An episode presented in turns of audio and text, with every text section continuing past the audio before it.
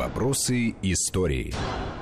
Мы вновь в студии Вести ФМ. У микрофона Андрей Светенко. Рядом со мной мой коллега, журналист, историк Армен Гаспарян. Мы говорим о трагедии Бабьего Яра, о событиях э, в Киеве осенью 1941 года, о памяти, которая должна быть жива и незабываема, и о том, как, ну, к сожалению, пытаются манипулировать историческими событиями и контекстом истории, тем более такой кровавой, жестокой и циничной, как война, ну, в настоящее время. Ну, вот что касается оценок того, что произошло в Бабьем Яру. Да, в Бабьем Яру были расстреляны не только евреи, но только евреи были расстреляны здесь лишь за то, что они были евреями, да, потому что там были и военнопленные, и знаменитые, ну, по-своему, так сказать, известный показательный случай расстрела вот, бойцов Пинской флотилии, которые попали в плен к немцам. Но в этом смысле работал этот конвейер смерти на протяжении всех двух лет оккупации Киева немцами. Они там даже маловаренный завод э, строили в какой-то момент. Потом на фоне наступления Красной Армии, поняв, что надо будет держать ответ. Начали пытаться уничтожить следы своих преступлений, даже завезли из Германии специальные какие-то дробилки, которые перемалывали кости, и потом печи поставили, в общем, останки уничтожали как только можно. Отсюда, кстати говоря, до конца не неизвестны и масштабы этой трагедии, сколько именно людей ну, там от было. От 100 до 200 тысяч. Вот, понимаешь, от 100 до 200, то есть 100 плюс 100 минус, 100 тысяч, да, но действительно, же... посчитать э, было невозможно даже без э, условно принципа заметания следов, вот о котором ты говоришь. Дело все в том, что э, вот особенно это было ярко, э, простите меня за цинизм, да, в те два страшных дня, потому что зачастую многих не считали. Известный случай, когда просто массово э, сталкивали в яму и добивали. И никто, конечно, до там условно каждого человека подсчет не вел. Ну, Плюс вот непонятно с детьми, как было. Считали не дети считали или не детей считали. до трех лет. Вот я вычитал такой циркуляр, что, значит, то тоже очень показательно. Ребенок до трех лет это не, не человеку что-то не подлежит. Может быть, наверное, как бы связано это с наличием ценностей в его, так сказать, собственности, каких-то, так сказать, вещей предметов, потому что ведь это вот преступность, э, я не знаю, как криминальность этого замысла. Приходите с вещами, документами, значит, деньгами, в общем, все, все, все. Ну все, вас готовят да, к эвакуации, конечно. Да.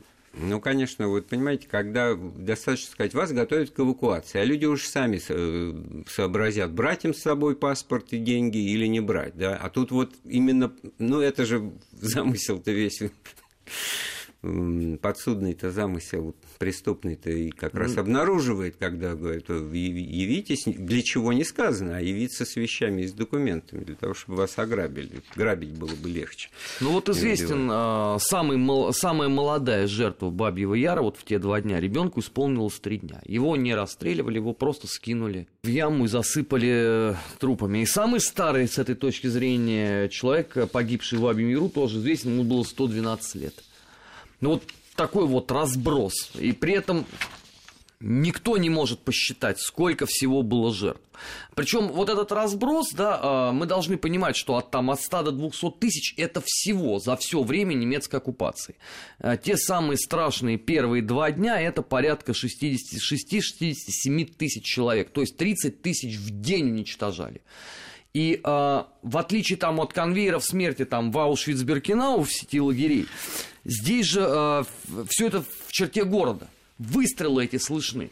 И что сделали немцы? Они пригоняют звукоусилительную технику и начинают крутить музыку. Потому что в городе паника. Ну, бои закончились. А вдруг стрельба откуда-то, и стрельба не прекращается.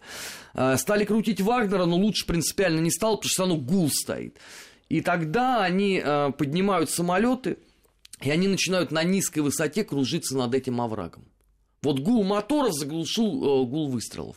Вот насколько э, вообще вот вот цинично все это э, выглядит.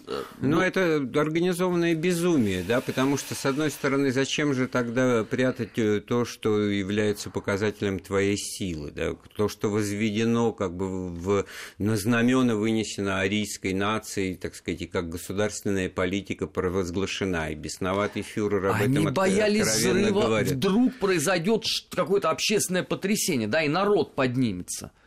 Вот этого боялись. Вот это вот э, до конца необъяснимая вещь, потому что, значит, э, ну, вот противоположная вещь. Мы сформулировали тезис, э, который тоже по этому поводу имеется, что вот этот массовый расстрел геноцид э, евреев в Киеве был значит, продиктован, э, может быть, желанием значит, отвлечь как раз киевлян, украинцев, русских, там, жителей города от того кошмара, в котором оказался Крещатик, и переключить их гнев, на, грубо говоря, на жидов и комиссаров, и во всем евреев и обвинить. Да? Вот. И тогда получается, зачем же это все прятать и скрывать за гулом моторов?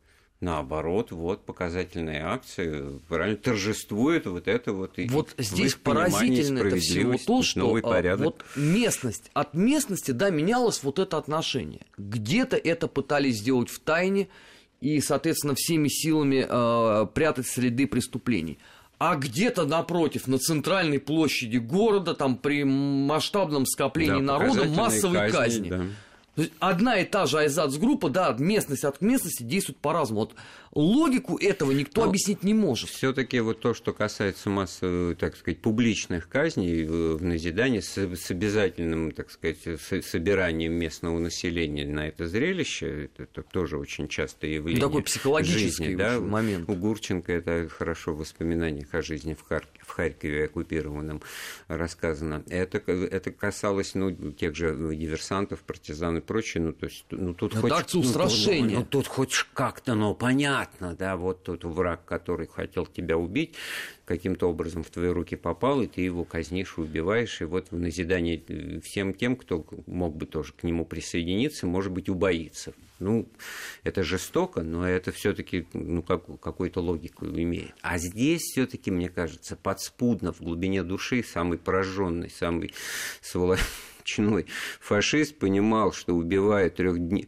трехнедельного, трехдневного человека, он совершает вообще преступление, которому оправдания нет ни перед каким богом вообще на свете. Вот отсюда это и все, что у них мозги-то на выверт и оказывались. И у пособников, и вот то, что ты вспоминаешь про, про бригаду Каминского, с которой самим немцам пришлось потом Да это массово. А, бороться. На значит. самом деле, вот а, в той же Германии очень активно исследовался вот этот вот а, феномен работы айнзацгрупп, и в том числе там были написаны монографии с анализом психического здоровья людей, которые входили в в айнзацгруппы, да, которые вот ежедневно ты отправляешь в Берлин рапорт, там сегодня мы расстреляли 10 тысяч, там, а вчера мы расстреляли там 20 тысяч. И вот анализировали, насколько менялась психология у людей, как, как быстро вот они выбывали из строя просто за э, превращаясь, ну, при вот ты живом человеке, да, у тебя внутри уже ничего нету, ты высыхаешь. Откуда, собственно, вот это знаменитое, печально знаменитое э, выступление Гиммлера перед э, старшими офицерами СС? Что я-то понимаю, насколько вам тяжело, и я вот все ваши грехи перед Богом возьму на себя. Гиммлер открыто говорит, что у него люди с ума сходят от этой работы. А он ничего сделать с этим не может. И никто ничего не делает. До последнего дня Рейха, да, никаких попыток нету. То есть вот знаменитый вот этот германский порядок, да, вот он работает меняются люди в Айзацгруппе, да, ты выбываешь по психическому здоровью, ты становишься военным инвалидом, то ты не в окопах инвалидность заработал, а ты заработал на расстрелах мирных, безоружных людей. Да-да, и вот отсюда еще такая вот э, тема а, и попытка явно, так сказать, свою совесть немножко э, успокоить и значит, психологических нагрузок поменьше себе доставить тем, чтобы придать процессу некий, некий такой, значит, цивилизованный, тех, технический, грамотный э, облик. Да, Но это значит, в дальнейшем, вот 42-й, 43-й, вот ты бар... душегубки имеешь да, в виду, да, вот да. эти вот? Кстати говоря, вот и душегубки в Киеве тоже появились и использовались, и в романе Анатолия Кузнецова это очень тоже подробно описано. Но это как раз, как это, это была реакция. Людей, в это, реакция, в реакция Берлина на вот эти бесконечные рапорты, что этот сошел с ума, этот пошел утопить накопился, этот уже невменяемый абсолютный. Вот тогда вот стал вопрос, а как это технологически выполнять? И получилось здесь действительно тут не обманешь правду в жизни и, и вообще понятие добро э, и зло несводимы, что вот все эти душегубки, все эти, значит, закамуфлированные под душевые э, кабины, значит, газовые камеры, в которых умершляли людей, а потом, значит, на конвейере в печь, это все то, тоже как раз и вопиющий показатель вот этого безумия, этой преступности, это, этой уголовщины, возведенной, я не знаю, ну...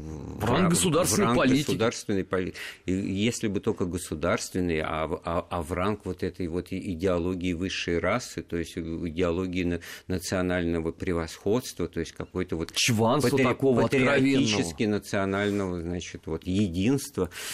Э, и подверстывание всех. И вот мне кажется, что нынешняя Германия и немцы, они как раз вот понимая, вот во что бы это могло вот вылиться, от, открещиваются стопроцентно. Ну, во-первых, там 47 даже... лет денацификации, да, извините. без всяких э, а, ссылок и оправданий, и, и каких-то, так сказать, попыток объяснить, что вот дес, дескать, где можно было бы. Нет, ничего не можно было бы такого понять. Подошло к концу время нашей э, очередной программы «Вопросов истории». Мы говорили о страшных, кровавых э, событиях войны Великой Отечественной, о событиях в Бабьем Яре в Киеве осенью 1941 года, о событиях в самом Киеве. У микрофона был Андрей Светенко, наш э, гость, постоянный эксперт Армен Гаспарян. Слушайте Вести ФМ. «Вопросы истории».